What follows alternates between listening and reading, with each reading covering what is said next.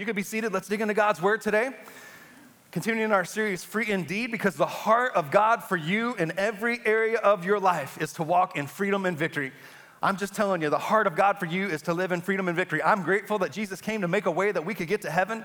But on this side of eternity, Jesus came to make a way that you might live in the abundant, victorious kingdom life of Jesus. And listen, in Luke chapter 4, where I told you to turn, is Jesus quoting an Old Testament passage, Isaiah 61, which is a prophetic passage about the anointing, the grace, the calling, the assignment that would rest upon Jesus as the Messiah. He is telling us what he came to do in your life. This is who he is and what he came to do in your life. And let's watch what he says. He says, The Spirit of the Lord is upon me because he has anointed me to proclaim good news to the poor.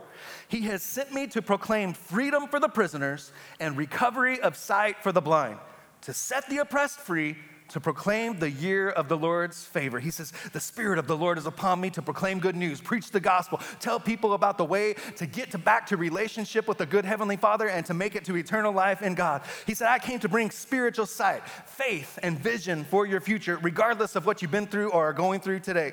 Blessing, favor, and abundance, the year of the Lord's favor upon your life. And then he says, I came to, to proclaim freedom for the prisoners and to set the oppressed free.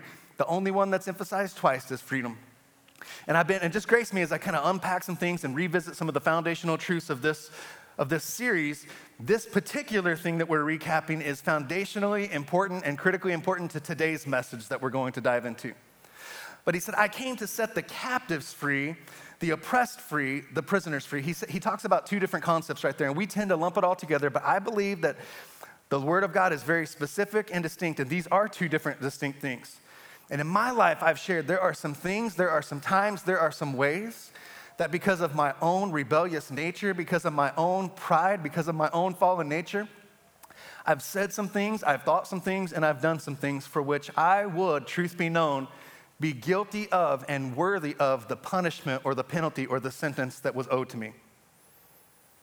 There are some other places in my life, and in your life, no doubt, where things were done to you or said to you, abuse, neglect, hatred, things that were done to you that you, you did not deserve, did not expect.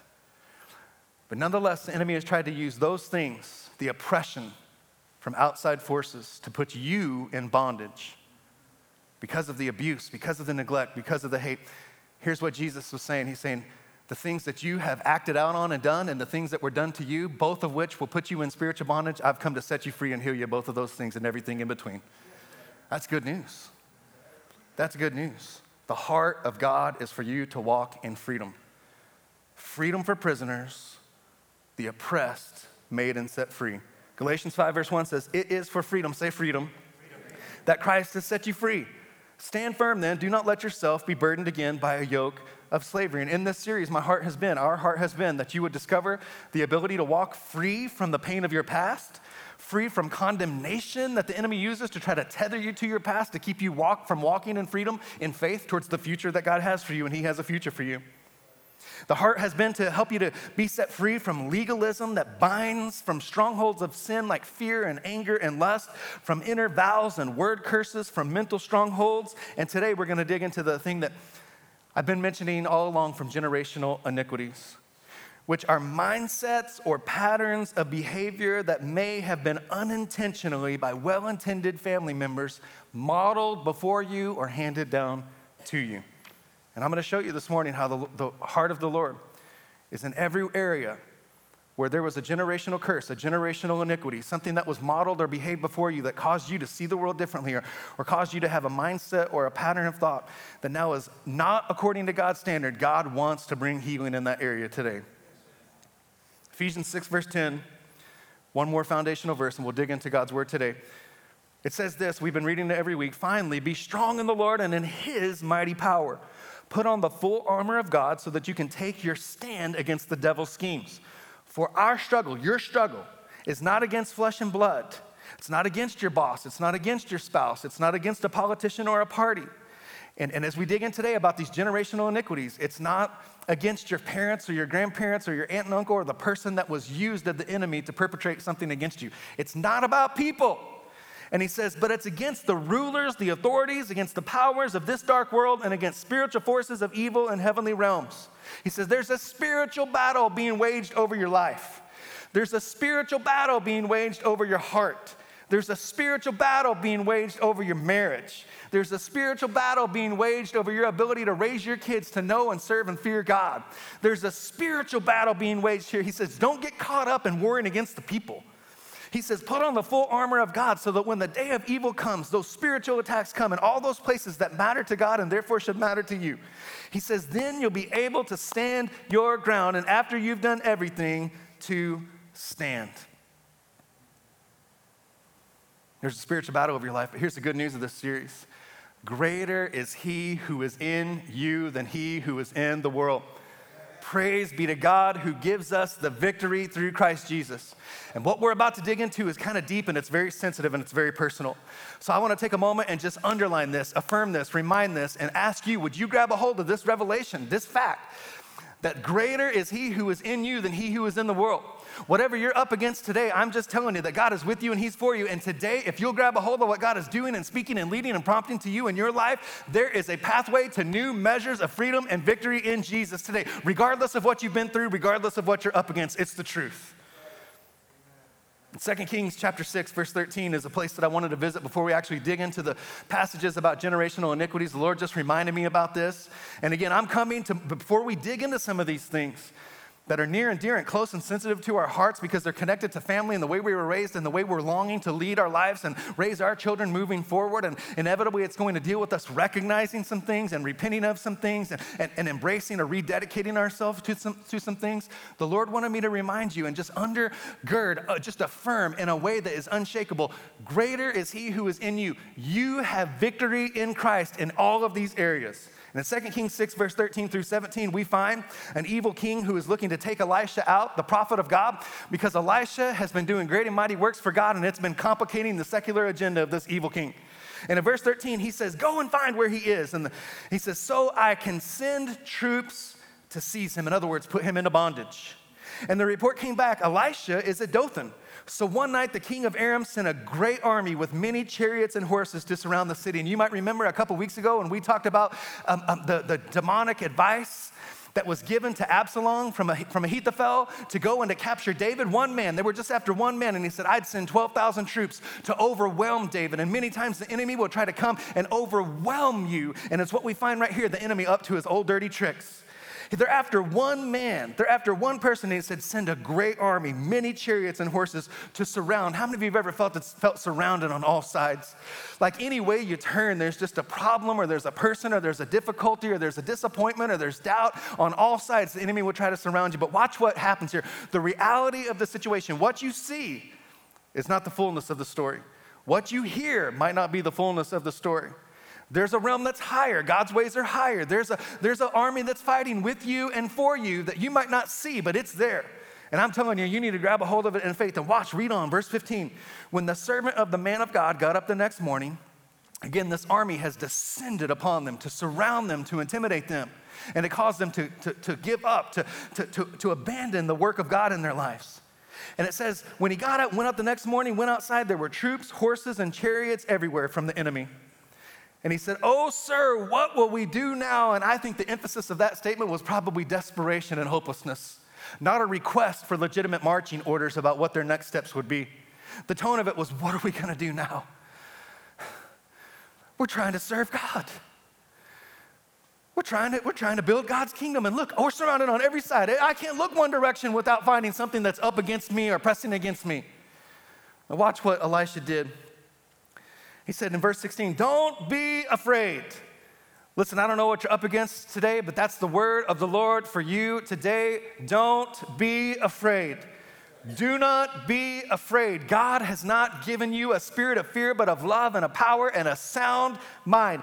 Do not be afraid. Come on, look at someone if you're blessed to be sitting next to someone right now just tell them, don't be afraid.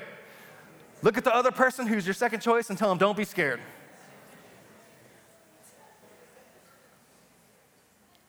Catch this, watch this, watch this. Why, why, why, why? We have every reason in the world to be afraid, Elisha. Don't be afraid, Elisha told him, reading on verse 16, for there are more on our side than on theirs. Then Elisha prayed, Oh Lord, open his eyes and let him see. We walk by faith and not by Come on, it's my prayer for you today. Lord, open their eyes. Let them see the reality of who is with them and for them and fighting for them. Come on, 10,000 armies. He's greater than 10,000 armies. That's the one that's with you and for you, whatever you're up against today. Maybe today you need to see it in a way that causes you to live and to walk and to speak and to talk with greater confidence because you know you're imperfect. You're, you, you've blown it a few times, but there's still a God who is with you and for you, and He's marching for you. He's fighting your battles. He goes before you and behind you. His blessing, His favor is resting upon you. Come on, remember what Jesus said.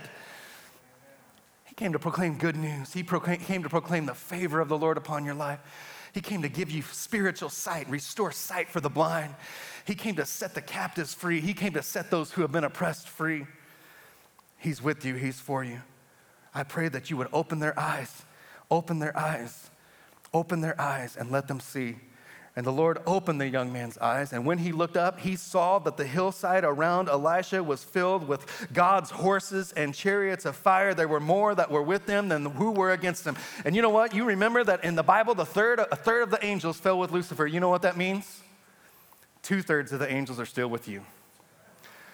For every one that's against you, there's two that are with you for every one lying voice, for every one doubting voice, for every one demonic voice, for every one demonic attack, there are two that are still with you, standing with you, going alongside you, fighting for you, leading you on, cheering you on. Come on, somebody ought to say thanks to God. Don't let the enemy overwhelm you. Don't let him overwhelm you.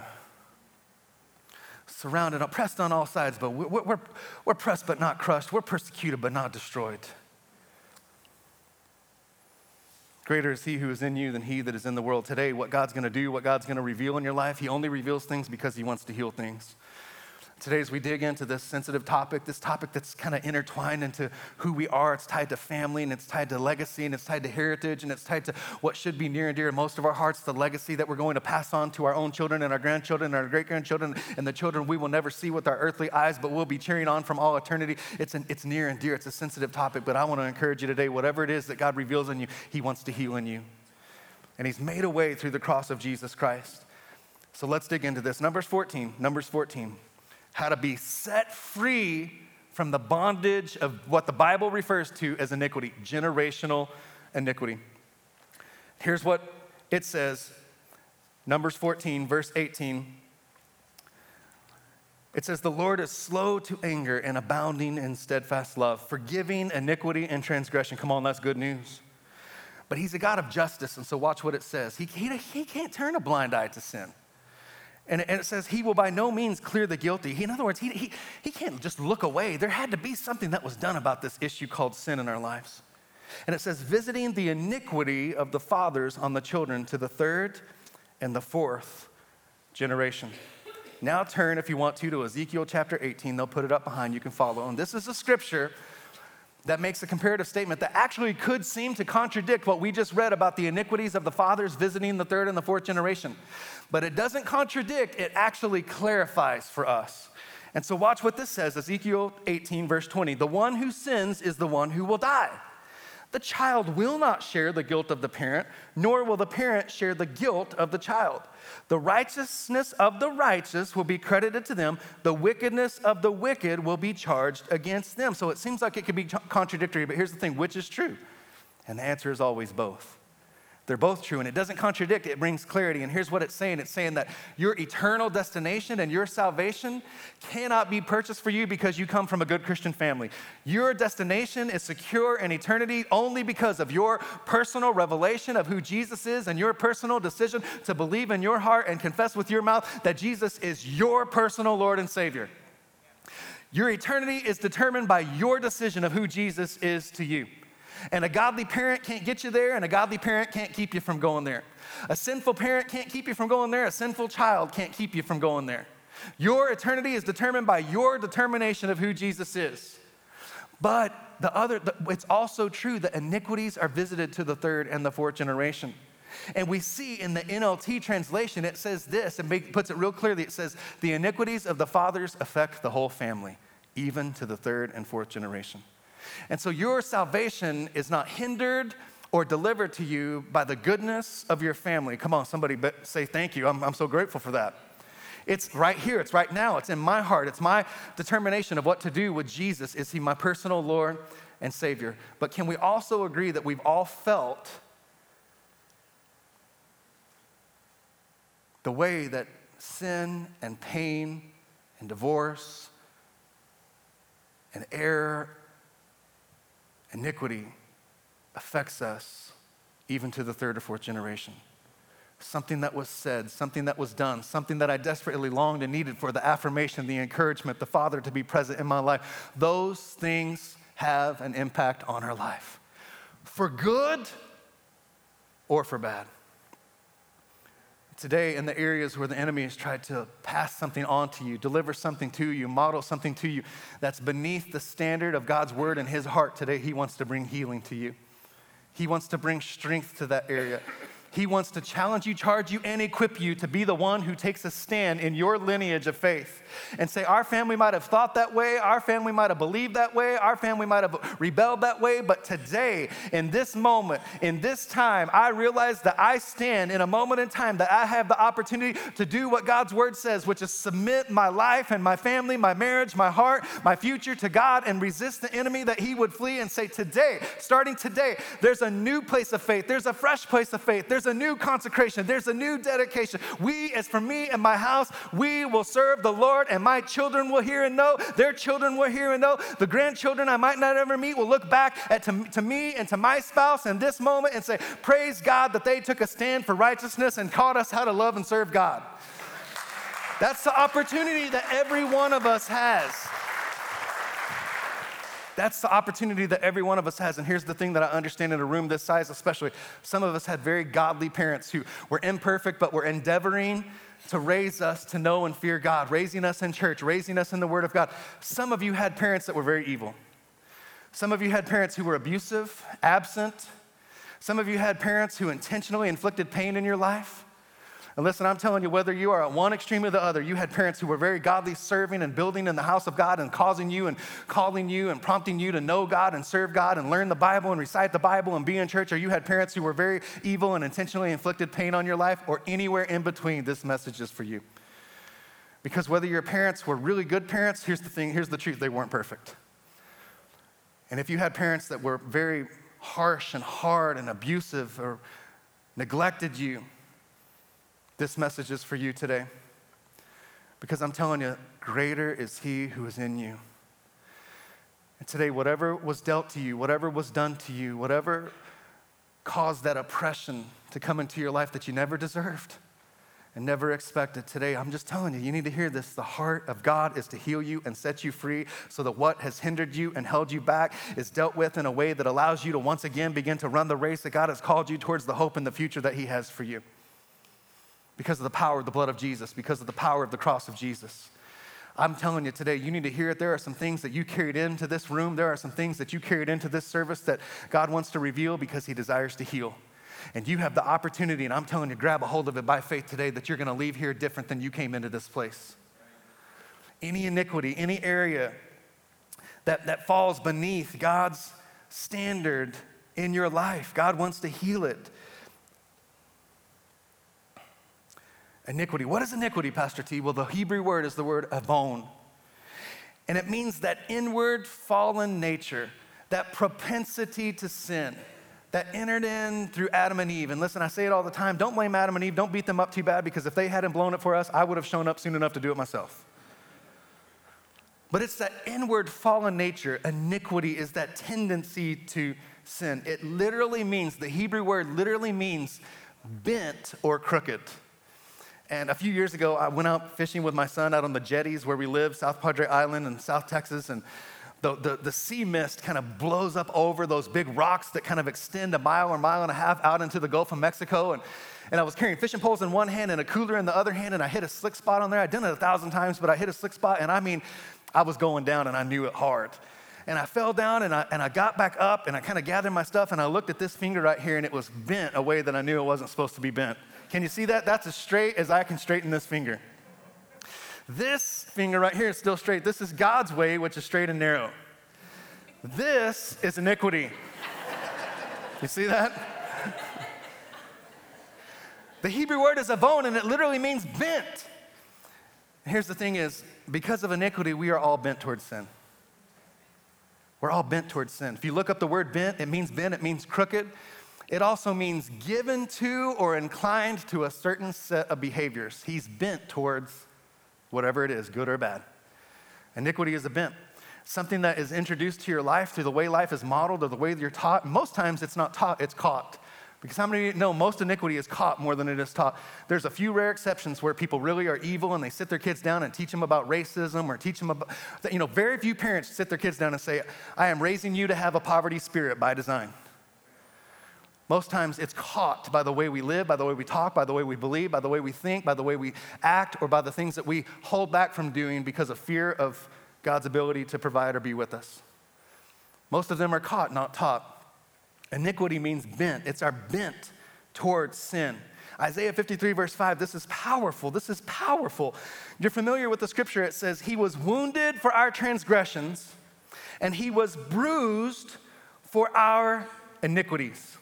He was wounded outwardly for our transgressions. What's the difference? He was bruised for our iniquities. What's the difference? He was outwardly wounded for the act, active outward sins that you and I would commit, our transgressions, which the word means the actual act of sin, the actual words that we speak that are hateful, the actual acts of immorality. He says, I was pierced outwardly in a way that was evident by all for the healing of those things, the sins that you've committed. But he says, I was bruised. And think about a bruise a bruise is an internal wound. A bruise is an internal wound. A bruise is bleeding on the inside. And he says, I was bruised for your iniquities. I was wounded on the inside for the inside of you. That inclination, that bent towards sin. I was I was pierced for your transgressions, the things that you actually have done, the things that I have actually said and done and thought, the sinful things. He said, I came to heal you and forgive you of those things. And he said, I was also bruised inwardly for that inward struggle, that inward battle that was introduced at the fall of man and is now extended to every man or woman who's born of man and woman.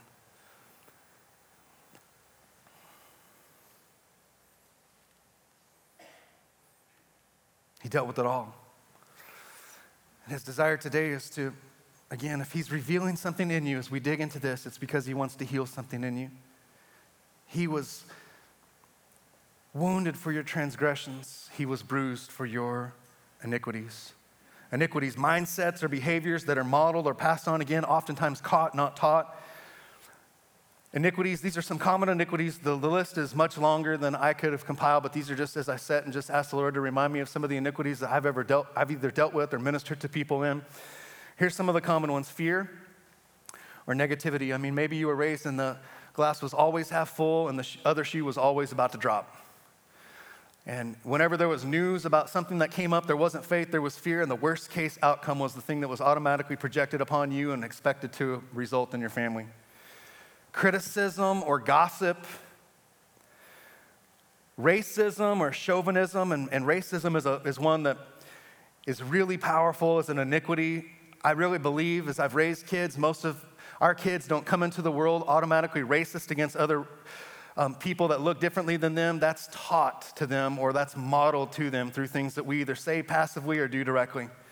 And listen, I'm telling you, racism will not be healed in our country by a politician or a political party. Racism will be healed in our country by kingdom men and women of God who sit with our families and say, every person, black, brown, yellow, anything in between, are created in the image of Almighty God and they have intrinsical worth and value, and every person is worth, is equal and valuable in God's eyes. And one day, every nation, tribe, and tongue will gather around the throne of God. So what we're walking out now is just dress rehearsal for all eternity. And we have no racism, and there's no race, there's no place, there's no place for racism in the Christian church. There's no place for racism in Christian families. But it's an iniquity. How many of us remember things that were said or that were done? Just things about those people or this or that or the other, and it's a way that the enemy was trying to impart an iniquity into your life. But today we can deal with it. We have the opportunity to be the ones that take a stand and draw a line with the blood of Jesus. Chauvinism, especially the way that men treat women, treat them as less than or as, as servants to men legalism, In other words, just that God's always gonna, God's out to get you. And you better watch yourself, and by golly, you better hope that when Jesus comes back, you are not in an R rated movie because you are in trouble, buddy. That's legalism. Judgment, looking at other people around you that look different or that maybe don't have as much socially or economically and making a judgment or critical uh, appraisal of those people. Dishonor, especially towards authority and people in positions of authority. Many people are just rebellious about any authority the president, the police officer, the pastor, anyone, the teachers, the principal, anyone who has a position of authority. There's just dishonor, and that's an iniquity that can be passed on to your children. Pride, a tendency to lash out in anger or host strife, divorce, isolation, a poverty spirit, or a lack of belief that God really will provide that causes us to hoard or, to, or hinders us from being generous in the way that God's called us to do, in a way that invites the blessing of God into our life. Control and manipulation. And I did this in first service, I'll do it again. How many of you, if you were blessed to grow up with a husband and a wife, a mom and a dad in your house, experienced one or the other that operated typically in control or intimidation over the other spouse, over the, the, the, either the mom over the dad or the dad over the mom. Anyone experienced that growing up as a kid where there was control? Now, if you raised your hand, how many of you felt like that was a negative impact on your family? Raise your hand. All, all, the, hand, all the same hands are still up. Deception or dishonesty, even if it just starts with white lies, just be careful with that because you get good at what you practice. Anger, addictions, immorality, adultery, common iniquities, things that were done, things that were modeled, things that pass on. Like the Bible, the Bible's telling us something because he wants us to be able to recognize the devil's schemes. Remember what we read, Ephesians 6 that you might begin to recognize the devil's schemes. And in that day, that place, that moment, that place of iniquity, you might be able to begin to put on the full armor of God and take your stand against that thing and break the curse generationally. Say, it stops with me. It stops in my marriage. It stops with my heart. It stops in our home. In Jesus' mighty name, we are not allowing that to traffic to the next generation. Again, we're drawing a line in the sand with the blood of Jesus, and there's a blessing that's going to be extended from us and through us to every generation that looks back to to us. Come on, that's the invitation that you and I have today. And even as we recognize these things, the Word of God calls us to honor our parents and our grandparents. It's the first commandment with the promise honor your father and mother, the first commandment with a promise. What's the promise if you go back and study it? If you go back and study it, that your life would be long and it would go well with you in the land that God is giving you. We all, here's the thing no one is immune from this command because we all had imperfect parents. I don't care how Christian, how godly your parents were, they were imperfect. We all can choose to honor them even as we recognize the ways. Here's the thing they're imperfect, and newsflash, they had imperfect parents. Your grandparents, who were raised in a different generation, a different time, had some strengths, they had some weaknesses, and they were raised by imperfect people. It goes all the way back to Adam and Eve and no one has escaped it. We can honor them even as we recognize the things that we have a desire to shift and to believe differently and to model differently and to train up our children differently. All right, four things. I want to close with four steps. Four steps, four practical things, four things that if I believe if you recognize this, and here's the thing there's not one person in this room that doesn't have some level of iniquity in your life some level that's meant, some level that you are kind of given to a certain mindset or behavior in your life. I'm just telling you, it's true. And what God wants to reveal, He wants to heal. Hear that today. Four steps four things that I believe that we can do to begin to walk in levels of freedom and victory over generational iniquities and curses in our life. Number one is recognize. Recognize. Recognize. Does that area of my life, that area that I look towards, or that area that I believe about, the way I see other people, the way I handle finances, does it line up with what God's word has to say or not? And in any area where it doesn't line up with God's straight and narrow and perfect way, which is His word and His will, there's a bent, there's, a, there's something crooked, there's something that once maybe was straight and now it's gotten off track. In that area, the invitation of God is to go back into that place through recognizing it and saying, Lord, today I recognize that that area, that way that my family has believed, that area that I was taught, that thing that was modeled to me, it's not your best and it's not your word. Recognize it. Listen, I think this is just an amazing chapter, Genesis chapter 9. And it's speaking of Noah, who just in the same chapter, in the chapter before, was the man of God who was identified by God for he and his family to be the ones who would be used of God to preserve the human race as the entire world was being judged and the flood was coming to deal with sin. And this is Noah, this is that man. And watch what it says in verse 20. And it says, After the flood, Noah began to cultivate the ground. Other translations say that he was a man of the soil, he was a farmer. And it says, He planted a vineyard. And one day, he drank some of the wine that he made, became drunk, and lay naked inside his tent. He was naked, or as my friends in Texas say, naked, inside his tent. Ham, the father of Canaan, come on, this story is getting crazier all the time. There's a guy named Ham. Saw that the father was naked and went outside and told his brothers. In other words, he saw his father and dishonored him and went out and blabbed about it. Then Shem and Japheth took a robe and held it over their shoulders, and watch what they did. They backed into Noah's tent to cover their father.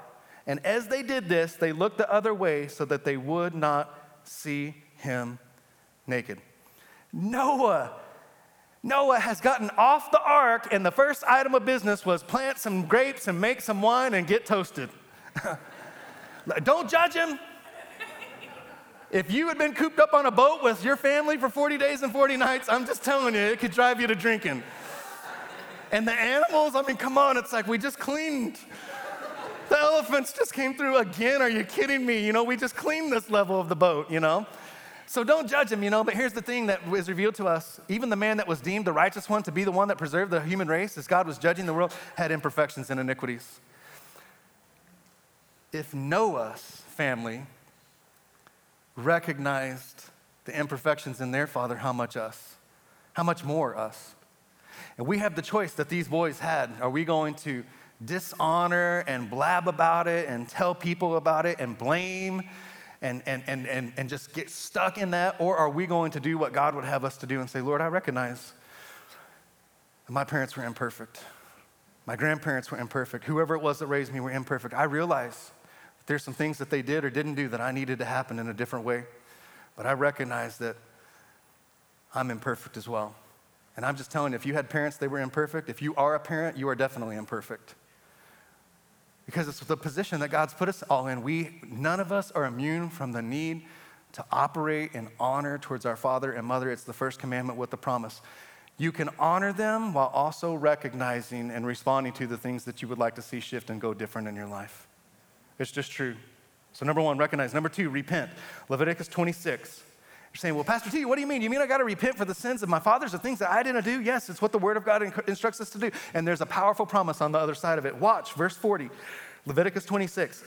And he's talking about what will go right with the people of God if they return to him and they soften their hearts and they press into God. And he's, he's talking about what will go wrong if they re- continue to rebel in stubbornness towards God. And here's what he says But if they confess their iniquity, catch this, and the iniquity of their fathers, their unfaithfulness in which, in the, which they were unfaithful to me, and the ways that they have walked contrary to me. Watch what he says, verse 42. Then I will remember my covenant with Jacob my covenant with Isaac, and my covenant with Abraham, I will remember. He says, confess the iniquity and even the iniquities of your fathers. You know what's powerful here? It's, it's a little deep, but it's powerful. Every other time that God is described as the God of three generations, it says Abraham, Isaac, and Jacob. But do you catch something here? It's in reverse order. It's in reverse order. He says, I'm the God of Jacob, Isaac, and Abraham. It's a little deep, but here's what I believe the Holy Spirit spoke to me that in the same way the blessing of God was intended to walk from Abraham to Isaac and to Jacob, if you're in a Jacob generation, you can take a stand and you can say, I repent for the iniquities of myself and my fathers, and the blessing of God begins to go backwards through you to the previous generations. It's hard to over apologize and over repent in God's kingdom. Man, Lord, I repent. We My family has had chauvinism. My family has had racism. My family has not operated the way that you would have us to operate. I, I know I didn't ask to be led this way or raised this way, but Lord, I, I repent. And right now, I thank you that the blessing of God is going to begin to work backwards through me to those previous generations, and it's going to begin to move forward through me to the next generation. Recognize, repent. Number three, release. And it's the RE word. You notice they all start with R. You guys know how I roll with alliterations. Hopefully helps us to remember it better, but it's really the substitute word, the RE word for forgive. Release them. Release them. Release the one who did the thing to you. Release the one who didn't do what you needed them to do. Forgive them. And this is a powerful, challenging scripture, Matthew 6, verse 14 through 15, that says this If you forgive those who sin against you, your heavenly Father will forgive you. If you refuse to forgive others, your Father will not forgive your sin. Sounds important to God, doesn't it? And I'm telling you, here's why it's important to you because I say it often, it bears repeating, and it's tied to this message. When you forgive them for what they did to you, it does not make them right, it simply makes you free. When you forgive them, it doesn't justify, it doesn't make it right what they did to you, what they said to you, the abuse, the neglect, the abandonment. It doesn't make it right. It was wrong. It should have never happened. It doesn't make them right, but it makes you free from the weight of carrying that baggage around into the future. It sets you free from it. It doesn't make them right, it sets you free. Right now, who do you need to release? Who do you need to forgive? Number four, rededicate, rededicate. We got to recognize, we have to repent, we have to release or forgive, and we have to rededicate. This is that moment in time for us to take our stand. And watch, this is a powerful couple of passages. 2 Kings chapter 22, and it says, Hilkiah the high priest said to Shaphan the scribe, I have found the book of the law in the house of the Lord. And Hilkiah gave the book to Shaphan who read it. Listen, he said, I have found the book of the law in the house of the Lord. It's not some kind of metaphorical language or whatever. It means he really had found something that had been abandoned by the previous generations. He found the literal book that held the word of God that the previous generations had strayed from. They had put it on a shelf and they had walked away from it. And this is the moment in time that this generation is saying, I have found what God's word has to say about life. I found what God's word has to say about marriage. I found what God's word has to say about insert any area of your life that's important to God and should be important to you.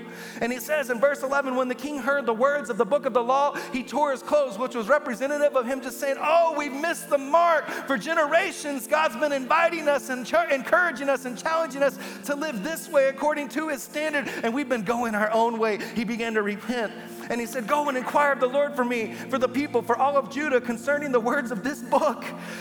Because the wrath of the Lord is great that's been kindled against us. Why? Because our fathers have not obeyed the words of this book to do according to all that is written concerning us. And one, one more spot, and then we're going to minister to people. Second Chronicles 29 is telling a different version of the same passage, and it says in verse 3 In the first month of the year, first year of his reign, Speaking of King Hezekiah, he opened the doors of the temple of the Lord and repaired them.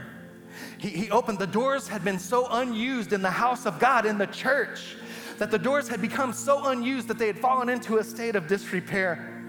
And it says, He brought in the priests and the Levites and assembled them in the square and on the east side and said, Listen to me, consecrate yourselves.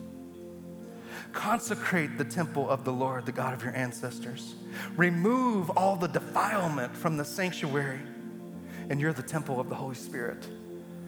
Our parents were unfaithful and they did evil in the eyes of the Lord and forsook him and they turned their faces away from the Lord's dwelling place. They turned their backs on him and they shut the doors of the portico and they put out the lamps of God and they didn't burn the incense or present the burnt offerings at the sanctuary to the God of Israel. Therefore, because they've turned away from God, we find ourselves in a place where the anger of the Lord has fallen on Judah and Jerusalem, and we're an object of dread and horror and scorn. And, and you can see with your own eyes, and listen, we can see with our own eyes in our culture the results that we've gotten as we have turned away from God and His Word.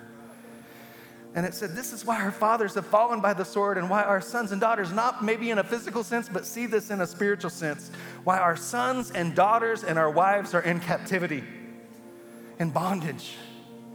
And we look around at the next generation and we see confusion and we see doubt and we see hatred and we see anger. And I'm telling you, it's because there's a generation that largely has turned away from God's house and turned away from God's word. And he says, consecrate yourselves today. He goes on in verse 10 and he says, Now I intend to make covenant with the Lord, the God of Israel, so that his anger will turn away from us. And he says, My sons, don't be negligent for the Lord has chosen you to stand before him and serve him, he immediately began to recognize the decision that I'm making is going to affect the next generation. Would you stand? Stand to your feet. Stand to your feet, stand to your feet. Let's trust that the Lord's gonna do something deep, powerful. He's gonna do a healing work in your life. Listen, if there's any iniquity that you realize and recognize today because of this message, maybe it was something I named, maybe it was something I didn't name, but you recognize, again, the Holy Spirit, there's a big difference between condemnation and conviction. The enemy of your soul is working in condemnation to keep you tethered to your past in a way that keeps you from moving forward because of the shame of your past. Conviction by the Holy Spirit is the gentle voice of God saying, My son, my daughter, come on, I'm calling you out of that place of shame. I'm calling you out of that place of sin because I need you to begin to run with me. I wanna, I wanna run with you. There's a life, there's a race, there's a life of faith, there's an adventure that I've called you, I prepared you, I created you for. And that thing, that error, that sin, that way, that iniquity is holding you back and hindering you. It's the voice of conviction by the Holy Spirit that says, Come on, let's go. I got something new, I got something better for you. Whatever it is for you, would you just present it before the Lord? And just say, Lord, would you help me? Would you heal me? Those things that were done that I didn't deserve, those things that were done that I've caught through the way that life was modeled, through the way that faith was modeled, whatever it is for you, whatever, whatever is, is stirring in your heart, present it before the Lord. And Lord, I thank you that right now, whatever it is, Lord, whether it's racism, chauvinism, fear, whatever it is, Lord, that today you're healed, you are here to heal your people and strengthen your people. Your desire is for us to leave this moment in time in your presence different than we came in strengthened and empowered. There's a line that's being drawn in the sand in generations right now by the blood of Jesus. And on the other side of this moment in time, I'm just telling you, you need to grab on and believe in faith that something is shifting right now over your children and their, and their children, your grandchildren, great grandchildren, and the generations you'll never see with your earthly eyes because of this moment where you're willing to recognize, get real, repent, and rededicate yourself. And release those people, release them. Thank you, Lord. Right now, come on, just one more moment. This is important. I know we're running a little long, but this is powerfully important. Don't miss this moment. Everything that we've done today, everything that I've preached today is, is leading up to this moment where you let God deal with something in you that He is revealing in you. Thank you, Lord, for your heart for the future generations, Lord. I pray, I claim, Lord, a future generation to know God and serve God and live for God. I thank you, Lord, that there will be an awakening in the house of God. I thank you, Lord, that there will be a revival in the homes of God. I thank you, Lord, that you are restoring and reconciling relationships right now because of the power. There's some things that maybe it was tied to a generational iniquity, but it's been manifesting in strife in your marriage. Right now, God is breaking that thing. He's dealing with that thing. Right now, there's some anger, there's some hatred that's been manifesting in anger or strife towards others in your community. And right right now you realize there's a generational iniquity, something that was spoken or modeled. And right now, the Word of God, the power of God is coming to break that thing and to rewrite it in Jesus' mighty name with the Word of God, which is a better word. Thank you, Lord. Thank you that fear is being shifted to faith, Lord. Thank you that a poverty spirit is being shifted to a spirit of trust and abundance, Lord. Thank you, God, that you're doing deep, a deep work in the lives of your people because you desire us to leave here differently than we came in. We receive it, Lord. We receive it. And lastly, before we worship one more time, dismiss you, give you the opportunity if you're here or you're tuning in online and you are far from God, you need Jesus in your life. You need Jesus. You need the forgiveness of a Savior. Maybe you once knew God, grew up in the church, but you've drifted from Him. You're what the Bible would describe as a prodigal son or daughter. Today's your moment. Today's your moment. Your Heavenly Father is calling you back to a place of relationship with you that transcends religion. Maybe you've never experienced what it feels like to give your life to Jesus, to receive the free gift of salvation that you cannot earn and you will never deserve. That's the message of the gospel. He came for you to pay the price you could not pay, to make a way that you would be restored back to a relationship with the good Heavenly Father. And if that's you today, come on with your response to Jesus to just say, Yes, Jesus, I need a Savior. That's, that's the moment where all the weight of your guilt and sin and condemnation that's been dragging you down and holding you back is lifted off of your shoulders and removed according to the Bible as far as the east is from the west. The Bible also says they'd be sunk to the ocean floor. That's what Jesus came to do in your life. If, if that's you in either camp or anywhere in between, a prodigal son or daughter, or you've never received Jesus as your Lord and Savior, I want, you, I want to encourage you, lift your hand right now. Lift it right now towards heaven. Lift it right now. If you're online and you're worshiping with us, no one's around you, I still think you ought to lift your hand because you are not responding to a preacher. You're responding to a Heavenly Father who sees what He's doing in your heart. And this is just an outward sign of an inward work. And thank you, Lord, for these precious people. Thank you, Lord, for these hands that are raised that represent that heart that's changing, coming back home, coming back home, coming back home, coming back home. Come on, let's, you can lower your hand if you raised it. And we're going to pray this prayer over you and with you and for you. We do it together for two reasons every week. And one is because we want to quickly come around you and affirm to you that, that there's a church family, there's a body of Christ, there are brothers and sisters who want to come alongside you and encourage you and equip you and pray for you and minister to you. We pray it together because it reminds us, even as we're growing and maturing in our faith, come on, we never graduate from grace. The life that we are building in God is built upon the grace of God. So come on, pray this prayer. Father, in Jesus' name, I recognize my need for a Savior. Thank you for sending Jesus to pay the price I could not pay, to make a way I might have a new life and a fresh start. I give you that life. I give you my trust. And because of Jesus, because of the cross of Jesus, because of the risen life of Jesus, I will never be the same. Come on, say it again. I will never be the same. And now thank the Lord for what He's done in your life and what He's doing. He's not done with you yet. He's not done with you yet.